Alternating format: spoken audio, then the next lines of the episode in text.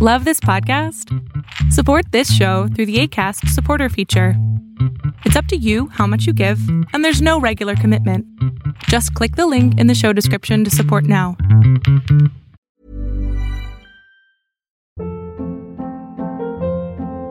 Hold up. What was that? Boring. No flavor. That was as bad as those leftovers you ate all week. Keke Palmer here, and it's time to say hello to something fresh and guilt-free. Hello Fresh. Jazz up dinner with pecan-crusted chicken or garlic butter shrimp scampi. Now that's music to my mouth. Hello Fresh. Let's get this dinner party started. Discover all the delicious possibilities at hellofresh.com.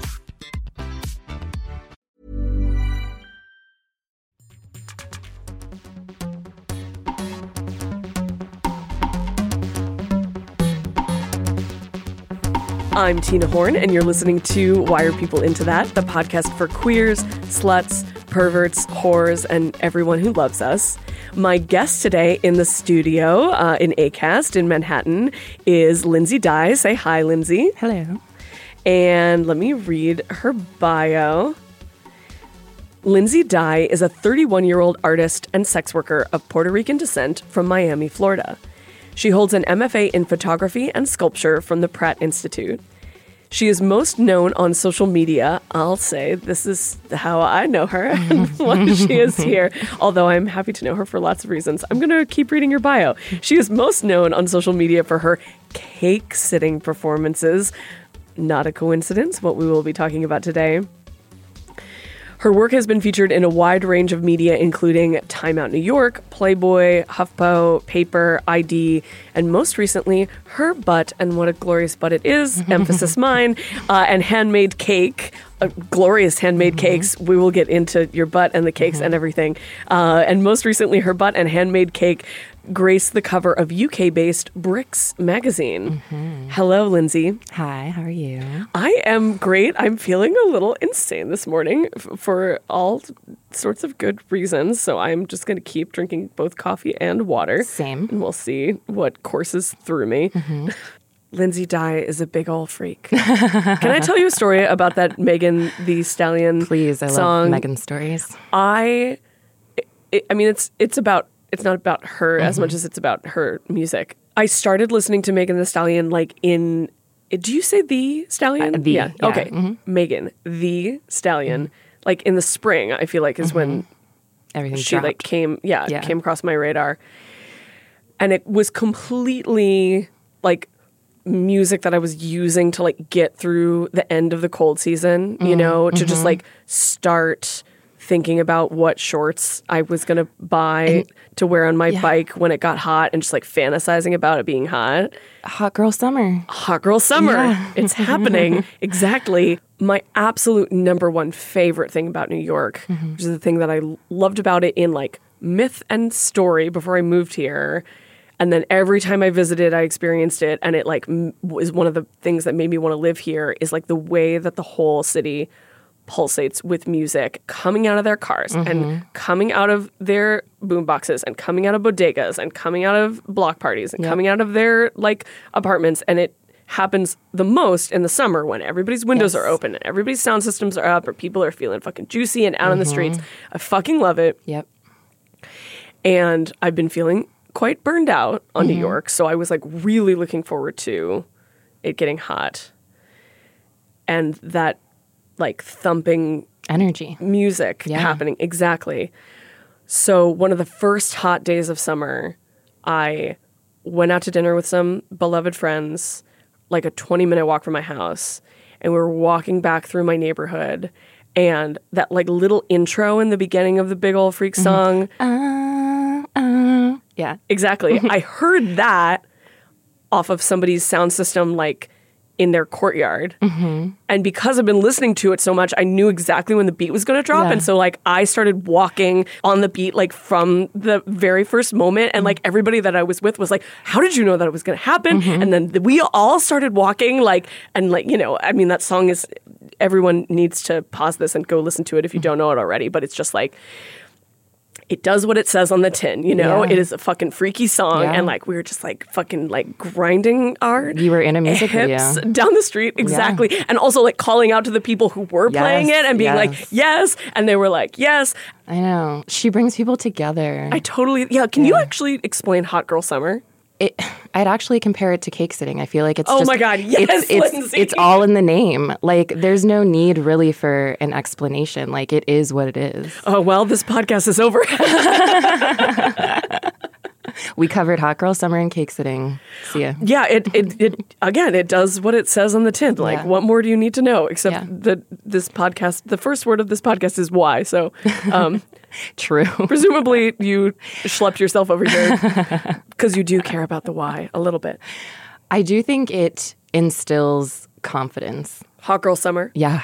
Yeah. So Hot Girl Summer is like an internet based phenomenon begun by Megan Thee Stallion, the hip Mm-hmm. hop artist, ascendant hip hop artist, just being like, this is Hot Girl Summer. Like Mm-hmm. it, it's a summer of just like girls being hot and not caring about fuck boys and not caring about like what anybody thinks, just like being hot for yourself. I, ex- I was just going to say yourself. It's about you. Yeah. Yeah. And I think there's this support other women. Exactly. Anyone can be hot and sexy. Yeah. Um, yeah. And it, I just think it's really simple, you Mm-hmm. know, and like a simple notion that runs really deep with women. It, like we needed to hear it, you know. Totally. We needed someone powerful to tell us. Like we needed, we needed her.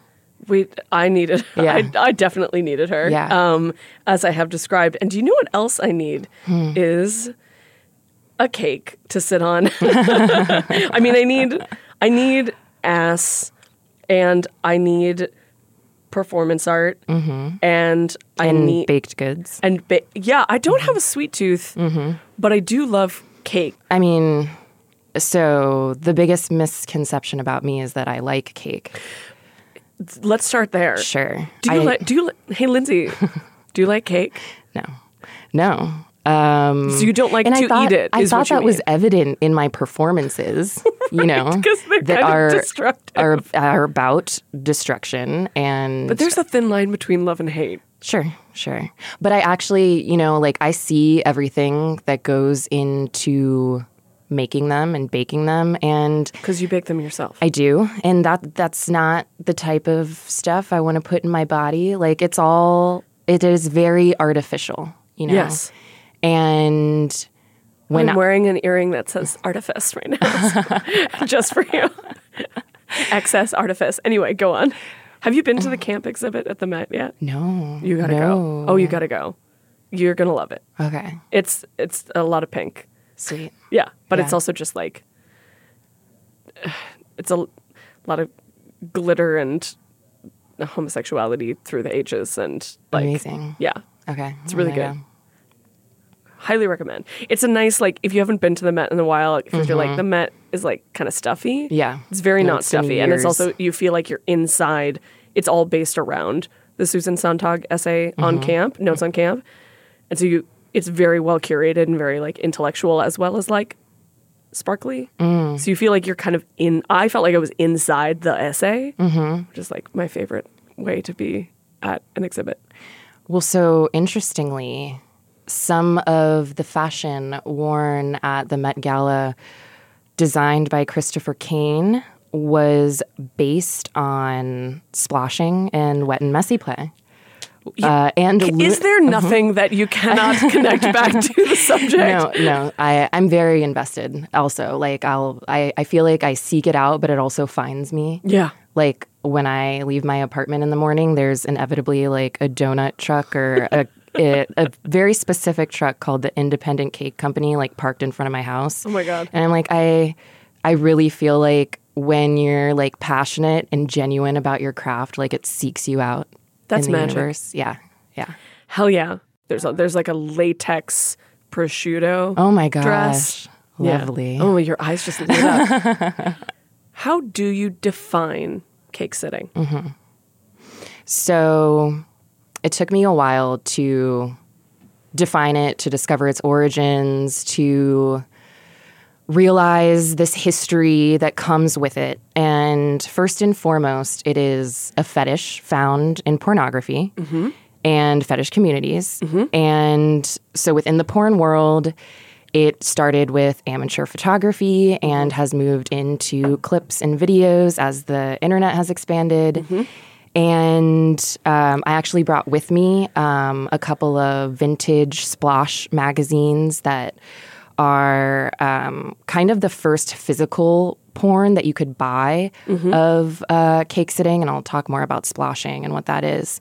Um, Can it, can we yeah, bust those out? Sure. These are from the 80s. So I think it started in 1989. They were printed up until 2001. And then the creator passed away, so they, they discontinued the magazine. So the name of this magazine is Splosh. Mm-hmm. And would you describe the cover, please? Sure. So uh, there is a girl sitting on a chair in a, a white shirt, and her legs are spread open, and she has what looks like uh, custard and baked beans splattered over her head and her chest and her crotch. And she's having fun. She's lifting her pigtails up, they're braided, and she's sticking her tongue out. It's um, a very clownish, comedic pose. I couldn't have described it better myself. It also, God, the baked beans of it all Mm-hmm. does make me think of the Ann-Margret scene in The Who's Tommy. Have you seen No, The Who's Tommy? no. Oh, Lindsay. Um, I don't know, Tommy. Um, Tommy is a very, it's a rock opera made by The Who. Tina Turner's in it. Ooh. Arthur Brown, who is this sort of Alice Cooper, like just 70s weirdos. Anyway, and Ann-Margret plays the titular character, Tommy. He, uh, she plays his mom.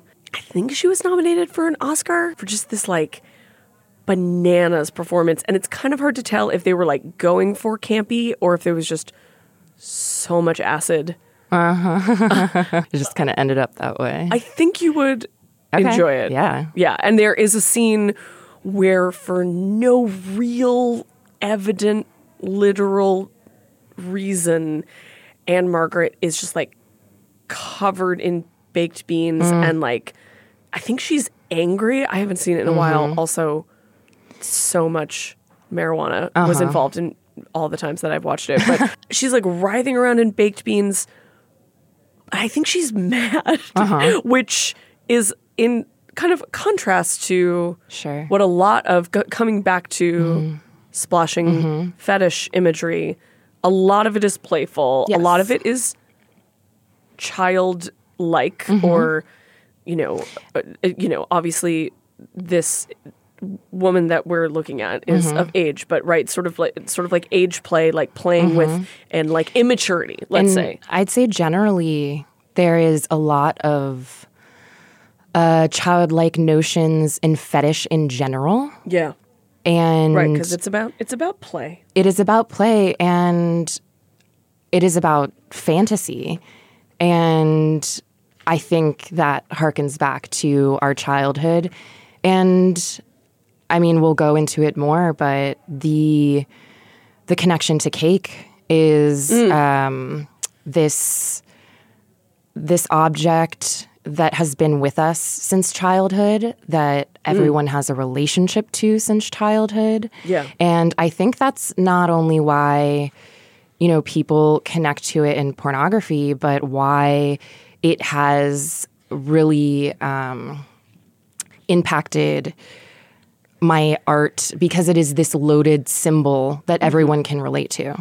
Well, and uh, something that comes up for me is that I think everyone has a relationship to it, even if it's a relationship of scarcity. Sure. Like if you grew up never being able to have a cake or not being able to have the cake you wanted or the right mm-hmm. kind of cake or the mm-hmm. fancy kind of cake. That's something that Lorelei Lee and I talked about when we did like a sort of mini episode on splashing a couple of years ago. Mm, was that mm-hmm. for her growing up working class and like Right. not being able to have all the food that she wanted or the like decadent food that she wanted Right. means that now just like sort of like reveling in it is like I am Sure. I am being wasteful or Mm-hmm. decadent because I can and that is so right loaded. and and talk about um wasteful that i mean the act of splashing has nothing to do with consumption and everything to do with this performative aspect of it that you're using it for something that it's not supposed to be used for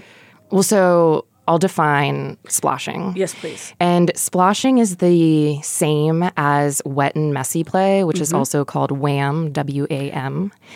And Wham.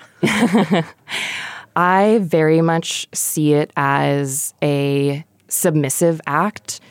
And To wait, uh, uh, to be splashed upon yes, is so submissive. Interesting. um, and and I'll I'll compare that to Can I take a picture? While yeah. Talking? Cool. Um, I'll compare that to the the other fetish that I believe uh, cake sitting is tied to. So, splashing, wet and messy play, you're going to be using food and liquids, and the person who is into splashing is attracted to seeing and or doing it themselves but covering the body in copious amounts of liquids batters syrups slimes jellies jams uh, creams and they're going for full body coverage in that you know you're going to cover your face also. And I think I I see it as a submissive act because there's there's humiliation Yes. tied to it Yes. and I bring that back to even like medieval times where people are being pelted in the street with mm-hmm. rotten food to shame them. Have you seen The Favorite? No. Oh my god. You're giving me a great list. um, there are first of all the favorite hand sex movie of the decade it's it's like a movie about women fucking each other and having power play on like the biggest stage of power that there is which is colonial britain and then it's also a movie about how men are like useless and ridiculous um so it's a true story. it is a true story. It is based on actual events, uh, and there are scenes of all of these like uh, men in the court who just like have nothing to do while the women are fucking each other. So they just throw fu- like fruit at. They, they like one person gets like stripped down and they just like fucking pelt him with that. fruit and like he's kind of enjoying it also so it's like and he's total full frontal naked anyway this is the movie for you Amazing. I'm Yeah. writing this down. Cool. The Who's Me and The Favorite. we'll make a film festival. Yes. Okay, so Okay. Mm-hmm. this is here's what I want to ask you about the idea of having food on you being Mm-hmm. submissive. So like in this porn that we're looking at, Mm-hmm. there is totally like a bratty submissiveness to Mm-hmm. both of the, the to the woman who I believe it's the same woman on both of these covers of this magazine. She's being very defiant Mm-hmm. in a very like immature way Mm-hmm. of like sticking out her tongue, but she is being like degraded or humiliated. right. Um, maybe that's part. So maybe she's sticking out her tongue to try to provoke the custard getting on her and mm-hmm. like because she wants to be messy. So mm-hmm. she's like trying to provoke someone to make her mm-hmm. messy. Or she's like sticking out her tongue like i can't believe you did this to me. Mm. So your performance art tends to most of what i've seen like on your instagram which is at lindsay dye dye most of what i've seen involves you squatting uh, qu- squatting is maybe not quite the right word. It's a position that i think of as the britney spears position because it's in the it's the position that she's in on the cover of her first Yes. cd Uh, oh yes, knees on the ground. Um, i think it's there's a word for it in yoga but i forget what it is. Um but anyway so you're like like squatting crouching over a beautiful cake and we will get into the cakes that you make for your performance Mm-hmm. you have this like very fetishistic, ritualistic, shaking and dipping and bouncing of your ass onto the cake. And we can talk about this more in extreme detail, which I would also be happy to do because I think it's fucking fantastic and mesmerizing and I love watching it. Um, please never stop doing it. or thank you for documenting all the times that you have done it so the world has it for until the heat death of the universe. To me, it really feels like you are topping the fuck out of that Right. cake. If the cake was a face, you are sitting on that face or Right. queening. as I described, splashing is submissive. And where I think cake sitting actually lies is at the intersection of splashing and another fetish called crushing. And Crushing. crushing is a dominant. You're you're dominating when you're crushing. So there's there's power in crushing and crushing starts with inanimate objects. It can move up to insects and small animals. So I've tied together splashing and crushing and I think cake sitting is somewhere in between the two. And so I think that I have taken the the dominant um, role as the crusher in when I'm performing live. My style truly comes from how I am in my chat room, which is where you know I found cake sitting. It's how I discovered it was as a cam girl in uh, my public chat room on a live streaming site. So How long ago was that? I started camming six years ago, Cool. over six years ago now. How long had you been camming professionally before you discovered cake sitting? About a year. Cool. Mm-hmm. Cool, cool. And you know, when I'm in my chat room, I, I, I needed to figure out what is my thing, what am I going to market to people, Yeah. what part of my body is going to get the most attention, what am I going to, you know, focus on, what are my tags going to be, and my entire life, it has always been my ass. So uh, it was it was kind of an easy like, okay, we're to focus on my butt, and when I'm performing in my chat room, normally my back is towards the camera. You know, I can't, I'm not, I have an audience, but I can't see them.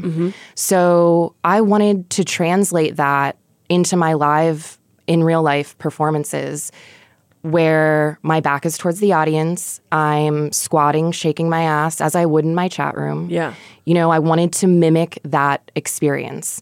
I I don't see anyone and I'm dancing and I'm the same person that I am in my chat room as I am as the performance artist mm-hmm. performing this act. Cool. Yeah.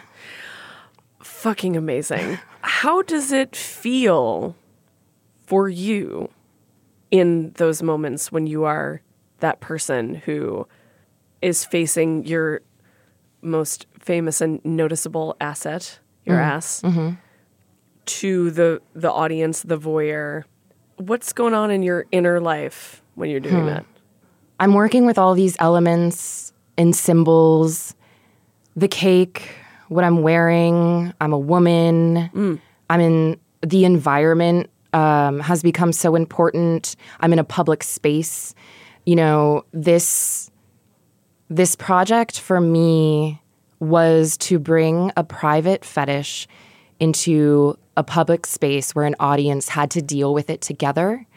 And I'm very much interested in them deciding is this art? Is this porn? Is it something in between? And also, the other element that I'm working with to further confuse my audience is music. And I have a mic in front of me. Mm. I'm I'm singing sad R&B love songs during this and Do you always do that? I don't always. That's my the best version I consider of what I'm doing. And what I'm trying to do is confuse your expectations of why you came to this space.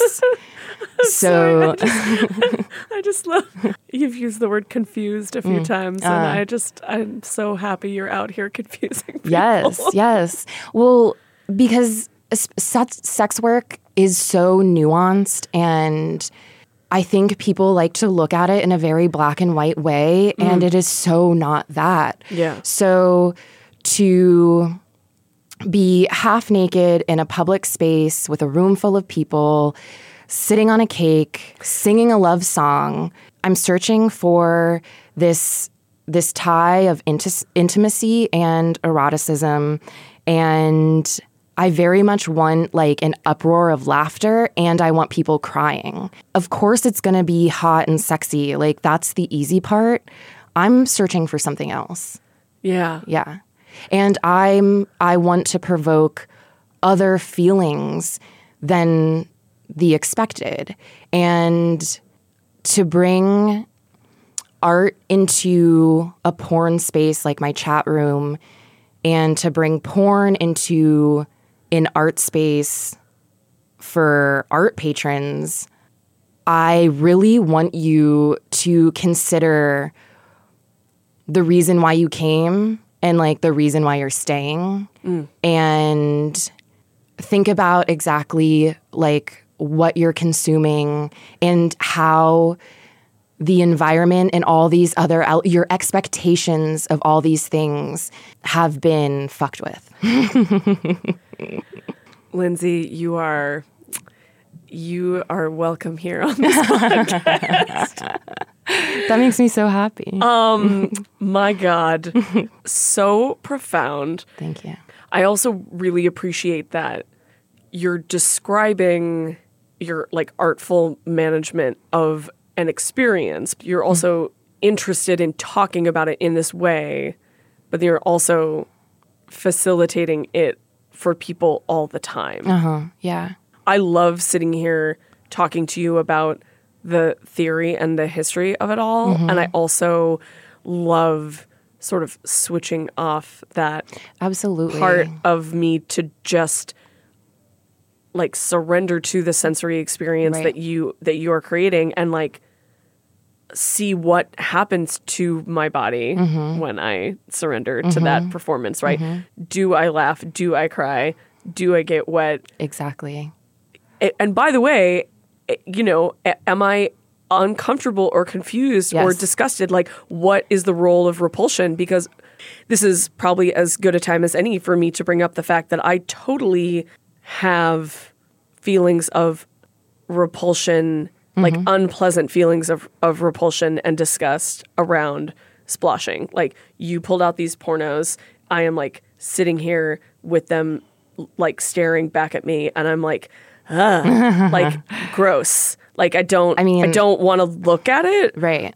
but I That's I'm also the kind of person that's like, well then why why don't you want to Right. Mm-hmm. look at it? And you brought up clowning and I feel like the why are people into clowns episode with Dia Dynasty mm. that I did like yeah, you should mm, listen to that. that um, um is like one of the episodes of this podcast where you can really hear me like struggling not only to understand but like like there's a part of me that's like make it stop make it stop make Right. it stop Well, but that's when you know that something is truly impactful. Yeah. You know?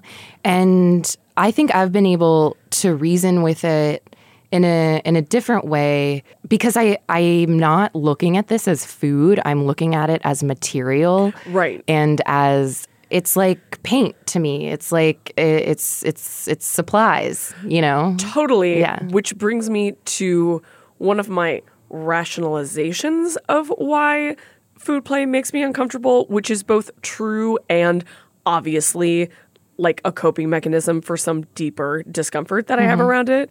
I am like totally brattily selective about my environmentalism. Like I mm. I really dislike litter. Uh-huh. And uh like I, when I see people littering, I am mad. And I hate like wasting resources. I'm always like turning off lights when I leave mm-hmm. rooms. My reaction to food play is totally like people are starving, mm-hmm.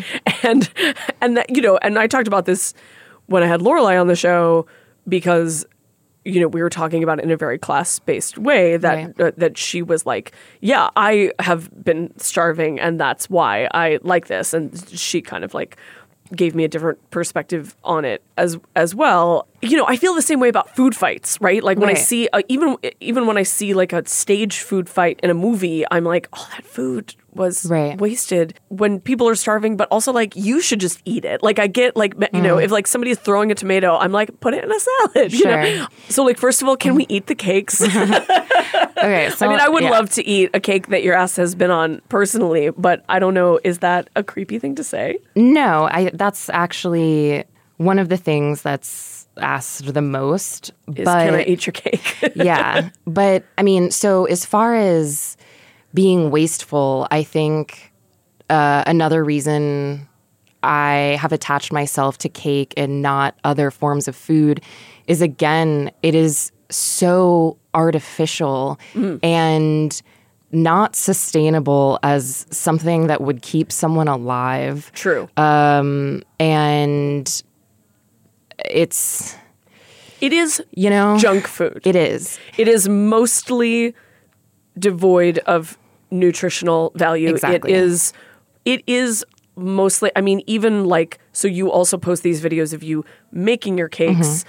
and it almost does look like all of these like bowls with dye like Mm-hmm. your last name flour and water and dye it's like you might as well be making like a paper mache thing Right, that is or like inedible It's like clay. you Yeah. know? When I think about the satisfaction that I'm not only bringing to like my clientele, it's like when I'm performing in real life, I I'm bringing joy to a room full of hundreds of people. Yeah. And yeah, you can do that by feeding them, but I'm doing it in a different way.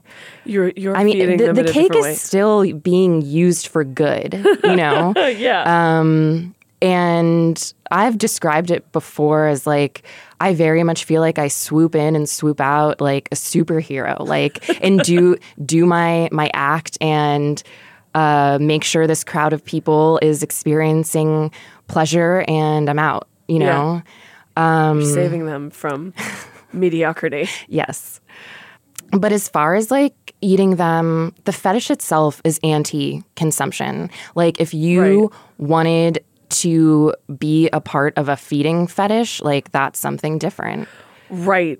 I I feel like they could be combined. Like and that's what I've often said to people when I'm like, uh, food play I feel like is a hard limit for me. I'm like, "Oh no, we can eat while like being naked or being intimate or mm-hmm. being sexy. Like, you know, I'm totally down to like swap food back and forth mm-hmm. like birds. Like a like a baby bird. And its caretaker caregiver. I have fantasies about like eating barbecue mm. like in an erotic well i find like eating meat off the bone especially when it's like covered in like very the messiness of barbecue sauce mm-hmm.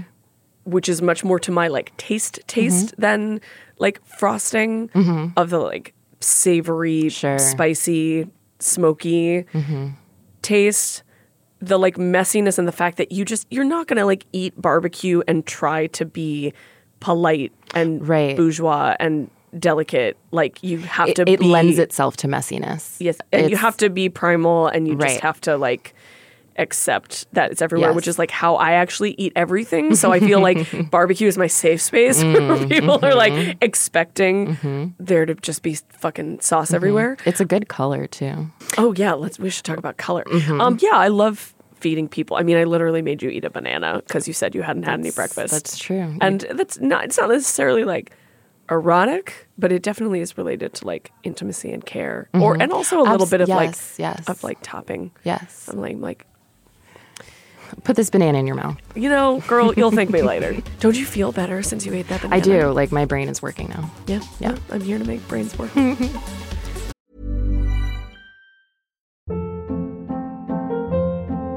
Hold up. What was that? Boring. No flavor. That was as bad as those leftovers you ate all week. Keke Palmer here, and it's time to say hello to something fresh and guilt-free. Hello Fresh. Jazz up dinner with pecan-crusted chicken or garlic butter shrimp scampi. Now that's music to my mouth. Hello Fresh. Let's get this dinner party started. Discover all the delicious possibilities at hellofresh.com.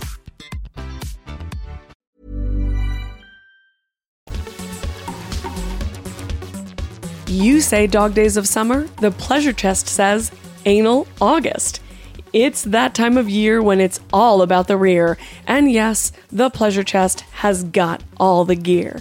But there's so much more to anal sex than just plugs, beads, and prostate massagers. Whether you're embarking on your first anal odyssey or are a certified ass master, the Pleasure Chest has got some tips and tricks to help you make the most of your butt sex adventures. For all of August, they're offering 20% off all B Vibe products when you purchase online at pleasurechest.com. Meanwhile, in Pleasure Chest stores in New York City, LA, and Chicago, every purchase of $50 or more comes with a free beginner anal toy gift. There will also be B Vibe pop ups in LA and New York throughout August, so follow Pleasure Chest and B Vibe on Twitter, Facebook, and Instagram for updates. Pleasure Chest staff educators will be covering all things anal all month long via their blog and social with messaging cards on everything from fisting to prostate pleasure to enemas to rimming to pegging. Have a sweaty, healthy anal August with a little help from the Pleasure Chest. And now, on with Why Are People Into That? We talk about a lot of things on this show.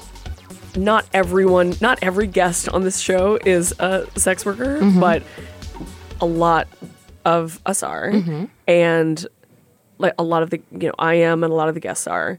And I feel like you probably get asked to talk about the like absurdity and novelty and even fetishism of cake sitting a lot. But I would mm-hmm. really love for us to talk about the sex work of it all Absolutely. Yeah. particularly because and we met on when I was moderating a panel that you were on mm-hmm. that was about camming mm-hmm. and I really I mean I already had enjoyed following you on Instagram because you post so much of your performance and also the mm-hmm. like what goes into your performances um your process.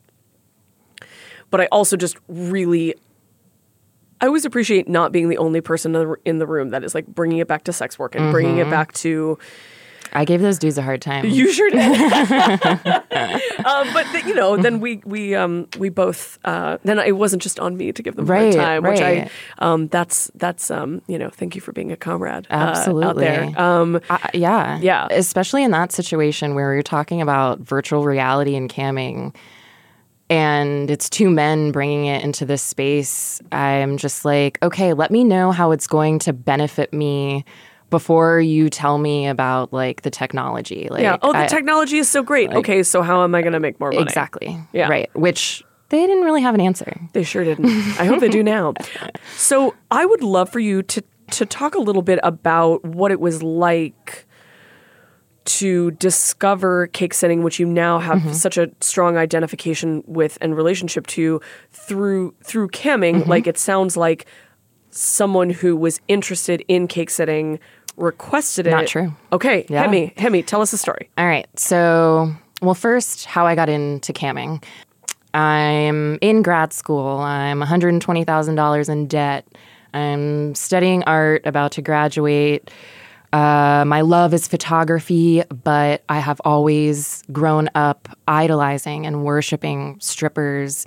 Coming from Miami, which is heavy into strip club culture, you know, I was 11 when I was like, that's what I want to do.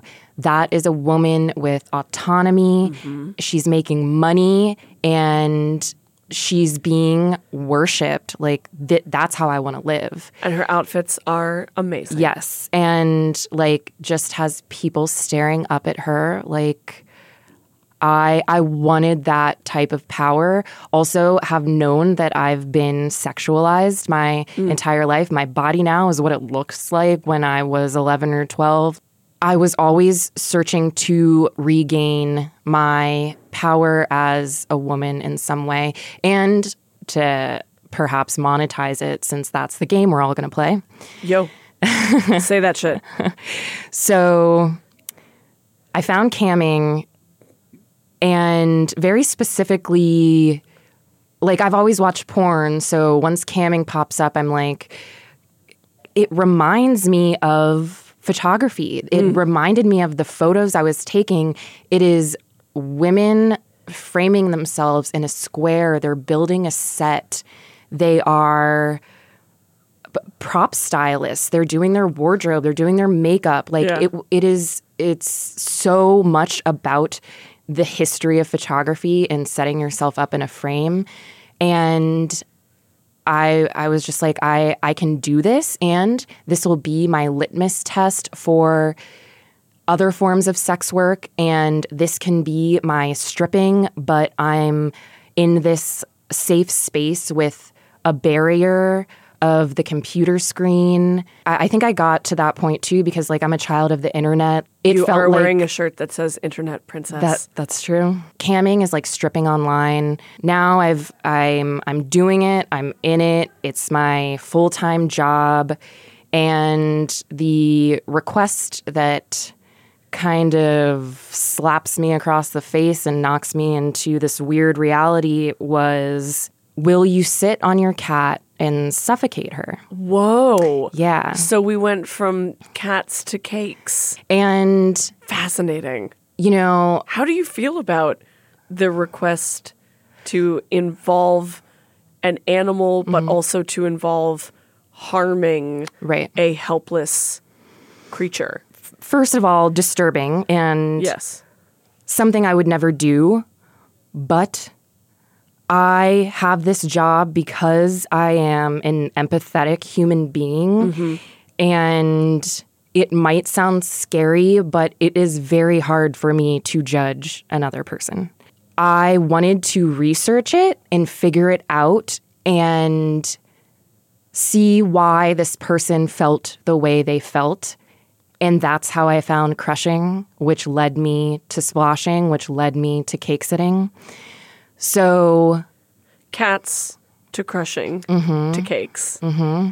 I very much wanted to turn this disturbing request into something more pure, into something humorous, and perhaps satisfy this person's fetish through different means. Through not harming another creature. Exactly. That's fucking amazing. Yeah. I mean, that's also witchcraft. you know, transform, like using empathy to transform a harmful impulse mm-hmm, mm-hmm. into a playful, pleasurable Right. impulse, which you then transformed into a powerful source of profit and mm-hmm. fame and more creativity. Some That's, fucking you know- horror magic right there. and just going back to like this is what the universe is going to give me like i'm going to work with it. I'm going to figure this out.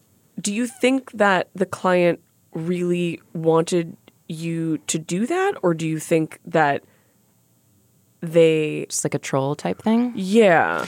Yeah. We're like trying to get i mean something that i'm very familiar with in my in-person fetish work is the phenomenon of either like wankers calling who have no intention of actually booking or people who do book and then they they try to shock you. And mm-hmm. and like what they're turned on by is not necessarily like the fetish that they're bringing up but they're just like they're getting off on seeing how extreme right. they can be and like trying to be like well if i can like get a rise out of this Right. dominatrix then that makes me like really depraved. And it's like it's like competitive and to me it's actually it's non-consensual because it's like we can be as extreme as you want. You just have to negotiate with me. Don't like try to elicit a psychological response Right, from right. me. Like i can perform any kind of psychological response that you Right. want or or consent to be put in a situation where i agree to be surprised you know what i mean Mm-hmm. yes absolutely um so uh, you know i feel like right this is probably a phenomenon that most sex workers in any in whatever their orientation is, like whatever field they they work in. I'm sure strippers get people coming in all the time, and Yeah. you know, and also probably saying like, "I want something really extreme you've never heard of." Mm-hmm.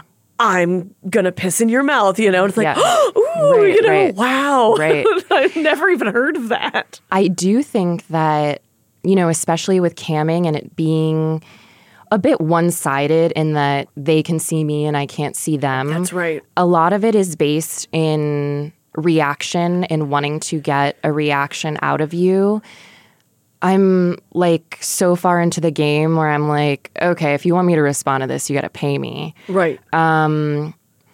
But, you know, I received that request from that person whose handle was Squish Cat um, o- over many months. It wasn't just one time. And when I started researching, uh, it, it was the realization that this is very real. And when I was leaving Miami 10 years ago, I remember reading the paper like on the plane to New York and there were some women who were arrested for stomping chickens as a part of performing a fetish that was being videotaped. So, you know, I have that in my head already and so I know, you know, it's a it's a thing, you know. Yeah, it's it's very. I have to say, I'm very upset. I'm. I- It's it's it's upsetting. It is, but on the on the scale of things that are available to be upset by, I think in the especially in the cam world because it's faceless, I've heard the most disturbing things that one could hear and this isn't the most disturbing, you know. Yeah, yeah, yeah. I mean, that's true. If anyone is listening has never been on either side of a chat room, can you describe what the experience is like of Yeah. of being, you know, from your perspective of, Yeah. of being the the host of a chat room, so- specifically with regards to like how you speak out loud, but the people in the Mm-hmm. Room or the person in the room is just text on Yes. a on a on a screen. So when I'm signed into my chat room and I'm looking at the screen, I see a box to the top left, and that is like photo booth. It's it's a reverse image of myself. Mm-hmm. So the entire time I'm camming, I'm staring at myself, mm. and then next to that video stream is a public chat room and I can see all of the people that are in my chat room and then I can see them typing to me. So Yeah. they're using text, I'm responding verbally. And at the top of the screen is the countdown or the topic. And those are like the tip menu of what I'm willing to do, what our goal is, what the, the number of tokens I'm trying to make, and what the big show will be for the finale if we reach that goal. Mm-hmm. And I can also see how much money I've made in the public chat. You can also go private with someone. You can have mm-hmm. a group show. You can have a true private because an actual private, people can spy on you. A true private, you're getting paid the most and no one else can see but that one person. And the public chat is pay to play. So people are tipping for different things. But then when you go private with someone, you're getting paid by the minute. And that's where the real money is made um, and just it's it's just a little bit easier because you're one on one, and you know time is passing, but you're making money in that time passing. I do not know how much I'm going to make every day. I have a guesstimate because I've been doing it for so long. Yeah. but I still have to cam almost eight hours a day to make the money I need to make to pay my rent. Every day? Yeah. And also, I do it every day because I feel a commitment and an obligation to the people that have been with me since day one that sign on every day to see me. If I miss a day or I go on vacation, I very much have guilt for not being there. And like, they're gonna think I'm not coming back. They're gonna think I quit. I want them not only do you need to do it to maintain regulars and to have a presence in the camming community, but I I love it and I never want these people to think that I I have left them, you know? Like I want to be there for them. That's like that's my job. Can you set up like a little vacation responder like on email that's like I am having some me time. Mm-hmm. I'll be back. Yeah. Yeah. Yeah. And I mean like Cuz self-care is absolutely. important. And Masturbating without being watched can be very relaxing yes, sometimes. yes. And that's interesting too because I'll I'll do my my solo masturbating in the chat room and it's all very real and I'm I'm having a real orgasm and it's a real cum show. But then also I sign off and like before I go to bed like I have my own session with myself. I'm glad to hear. I'm yeah, happy to hear that. It's it's a different experience. One is performative but still real, and the other is for me.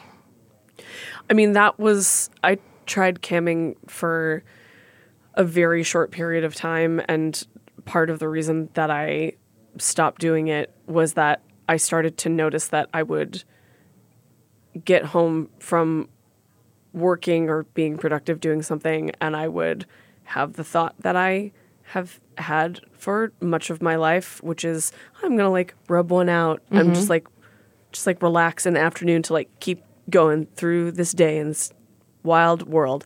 And uh, and I would start to think, oh well, I'll turn on cam and I'll like you know do the emotional labor of like being in the public room and like interacting with people and trying to like draw them into like a private room where then I can get paid however much money to jerk off. If I was going to jerk off anyway, might as well get paid was my thinking. And then I was like starting to notice that like It doesn't work like that. well, that it doesn't work like that, but also that like that time is actually like quite precious to me to have oh, to yeah. myself, Yeah, yeah, yeah. Um, or to share with someone not for money. Right. It gave me like a like a bad feeling. I had other ways of making money and specifically like other ways of doing sex work, so I already felt like I was like giving of myself, like it, from that you know, fr- Mm, Yes. from my sexual well, Mm-hmm. um, and that actually that I wanted that like afternoon yours. wank to be mine. yes. Now, if somebody was like, "I'll give you ten thousand dollars Mm-hmm. to voyeur to you jerking off the afternoon," like maybe we could talk. Mm-hmm. Right. But uh, yeah, fifty bucks is like. No. I mean, right. sometimes fifty, sometimes fifty bucks in an afternoon for doing something like from your bedroom can make all the difference in the world. I don't want to underplay that, but Yeah. like, yeah. So anyway, that's like the beginning and end of my sordid career in camming. Well, and I think that is the misconception about camming. And when you said that, it reminded me of someone I was dating, and they were like, kind of what you said, like, well, if you're going to masturbate anyway, like, you might as well make money for it. I'm like, it doesn't work like that. You Yeah. don't just sign on and get naked. Like, Yeah. it's like a seven hour tease, and then you get naked. You need to make your money first. You need to connect with people Yeah. if you just go on cam and get naked and start masturbating, people will take advantage of you as much as they can Mm. if you do not know what you're doing. And by that, I mean you could do all of that and not get paid. That's right. And that's totally fine if you derive pleasure from that, Right. but not if it's your job. Also, there are platform. There are like non-commercial, like Yes. social platforms, where you can do for that. Mm-hmm. people for to to indulge their own non-commercial exhibitionism and voyeurism. And people who are interested in that should really use that and not give it away for free. Right. when we're all in a space where we're trying to make money. exactly. Yes. Because then it makes people think that they don't exactly it bounces back onto us and yeah i have to have those conversations with people all the time just because someone else did something that way doesn't mean that i'm going to do it that way I mean, I think that that the whole like if you're gonna be a slut, then you might as well get paid mm-hmm. is like an attitude that I know I've heard all, mm-hmm. many people express. I know that I used to flippantly have that attitude, and I sometimes think that there is a ring of truth to it, but overall, I think that it is a like. For me now, I think of it much more as like internalized whorephobia, where uh, yeah where I'm like, oh well, you know, the the, the money is like incidental. I'm like really just like being a super slut, but it's like no, I, I'm a whore, so I should like we should uh, call it what it is, Right. and also like like the money is it is it is about the money. Right. we are doing it for the money. It's a job. Exactly. It it is work and it's a lot of work. Yeah, it's a lot of it's a lot of fucking work. And if fifty bucks is not the difference between me having a place to sleep or Mm-hmm. not, then that is a place of privilege because for many people it is Right. right. So so for me to be flippant about it is like disrespectful to the people for for Who, who like Mm-hmm. And some Yeah. days that is what I make. And honestly, if I sign on and make any type of money, I'm happy. Yeah. Because there's the possibility to not make anything. Yeah. That is a possibility. Yeah. And the only reason that I can somewhat gauge it is because I've been doing it for so long. Yeah. Like these six years, I can go back and look at my analytics and be like, I made this in 2014 in December, and then kind of understand how much I'm going to make this year, you know? I love sex work analytics. I know, I know. And the site keeps track of it for you. That's cool. And gives you all of your logistics. And I also wanted to throw out there the the token aspect. Yeah. So tokens are worth five cents. if you're getting tipped one token, you've just made five cents. If you're getting tipped a hundred tokens, you didn't just get tipped a hundred dollars. You got tipped five dollars. I mean, all of that, that's like a Chuck E. Cheese principle, Yes, right? yes. Like people, you have a token and then psychologically you think this is one unit. Right. And your your mind just I'm sure there's like gambling game theory Mm-hmm. about this. to, to also to keep you going like when Yeah. you when you're seeing bigger numbers and the screen light up bright yellow first of all you do feel like you're playing a game Sure. but these the numbers kind of keep you in it but then you got to revert back to reality take out my convert. calculator i times everything or multiply everything by 0.05 and then i'm like okay no you just made 275 Yeah, and by the way, probably it is also on is it on a 1099? yeah Yeah, Yeah. right. So then you also that's revenue, not Right. income. So Right. you also have to pay 30% of that in taxes. Yes. Uh, so, yeah, that time of year always comes. Taxes are a big deal. Obviously, we do not get any type of benefits or Yeah. time off. Um, There's a lot of shit you can write off. Oh, you could write off that internet princess shirt. I write off everything my baking supplies, my outfits, everything that I've bought for my cam set. Like, truly, everything I do is related to my art making, everything I do is related to my sex work. Great. Let's go back to the squish cat Yes. story. Yes. Uh, so you didn't just just so our there are listeners who have been sitting in fear for 20 minutes. Can you confirm that you did not squish a cat? Yes, no, I would never sit on my cat or anyone else's or any other animal. Um, I do not hurt other beings. I'm in this for pleasure and the human experience of it all. Hmm. I've always made art about the environment and the job I have. And I believe that like if you have had the experience, there's room for the work. Mm-hmm. And the topics I'm working with and have always investigated are public versus private. And I think that the internet and sex and fetishes really encompass what is public and private.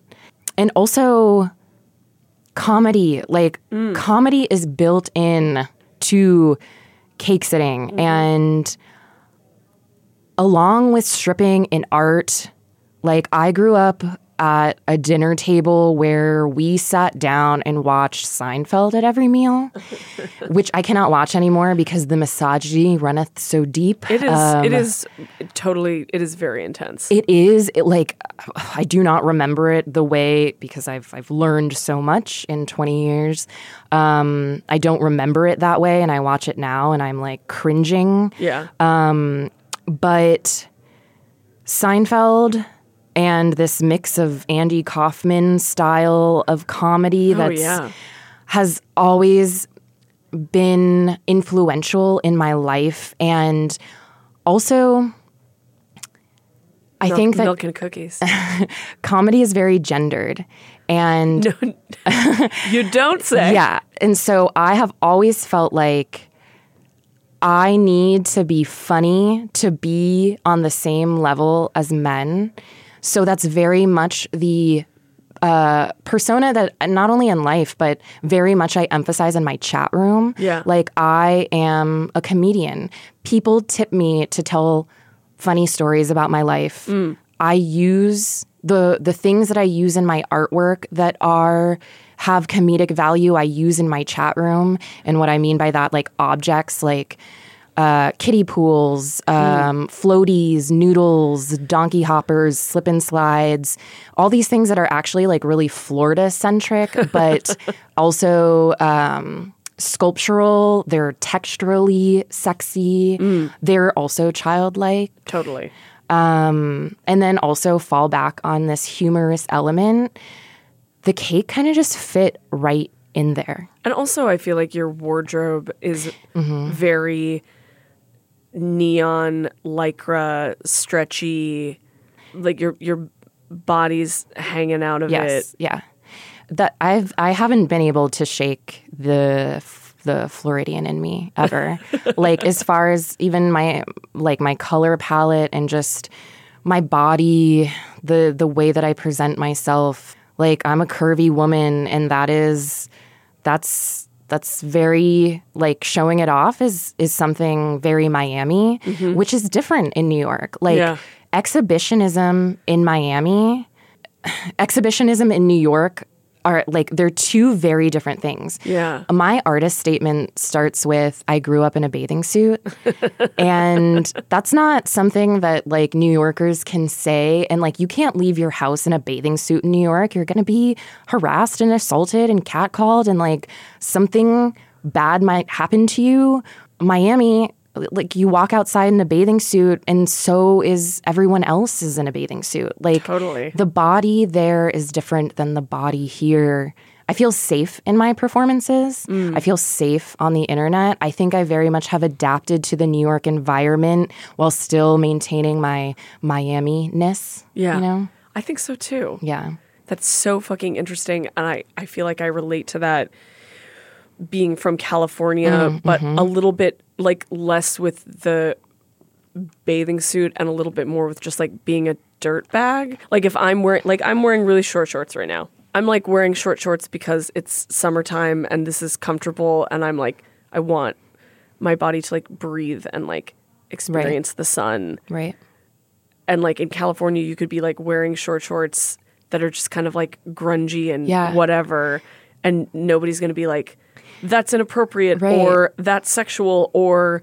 "You need to go to the laundromat and take a shower." right You know, that that's something that I've had to adjust to, both just like in daily life and like being on the street and being in public in New York, but also with sex work in New York, Yes. where I and a- more of your sex work is online, so maybe Mm-hmm. that feels a little different. But I have had to adjust to like the expectation that I will be um, scrubbed right before I can be paid to be sexy. Yeah. And you're so right that, you know, my how I carry myself um, in public is just I'm wearing a baseball cap and like Adidas track pants and like I'm really not trying to go there. Um, and I, I kind of leave it on the internet and on social media so that I don't have to expend more of that energy in person. Now, I do have in person clients. Like my sex work career has developed through camming. Mm-hmm. And I I still am like very much myself and I feel like that's and what I mean is just like I'm kind of like tomboy like I wear makeup but like I'm dressed down most of the time and whatever clients I'm seeing they're like that's just Lindsay, you know? Yeah. Like I I Oh, they must love that about you. right, like um this kind of toned down version um and I just think that has everything to do with living here and like um dealing with a lot of street harassment and inequality in the streets. Yeah. Yeah.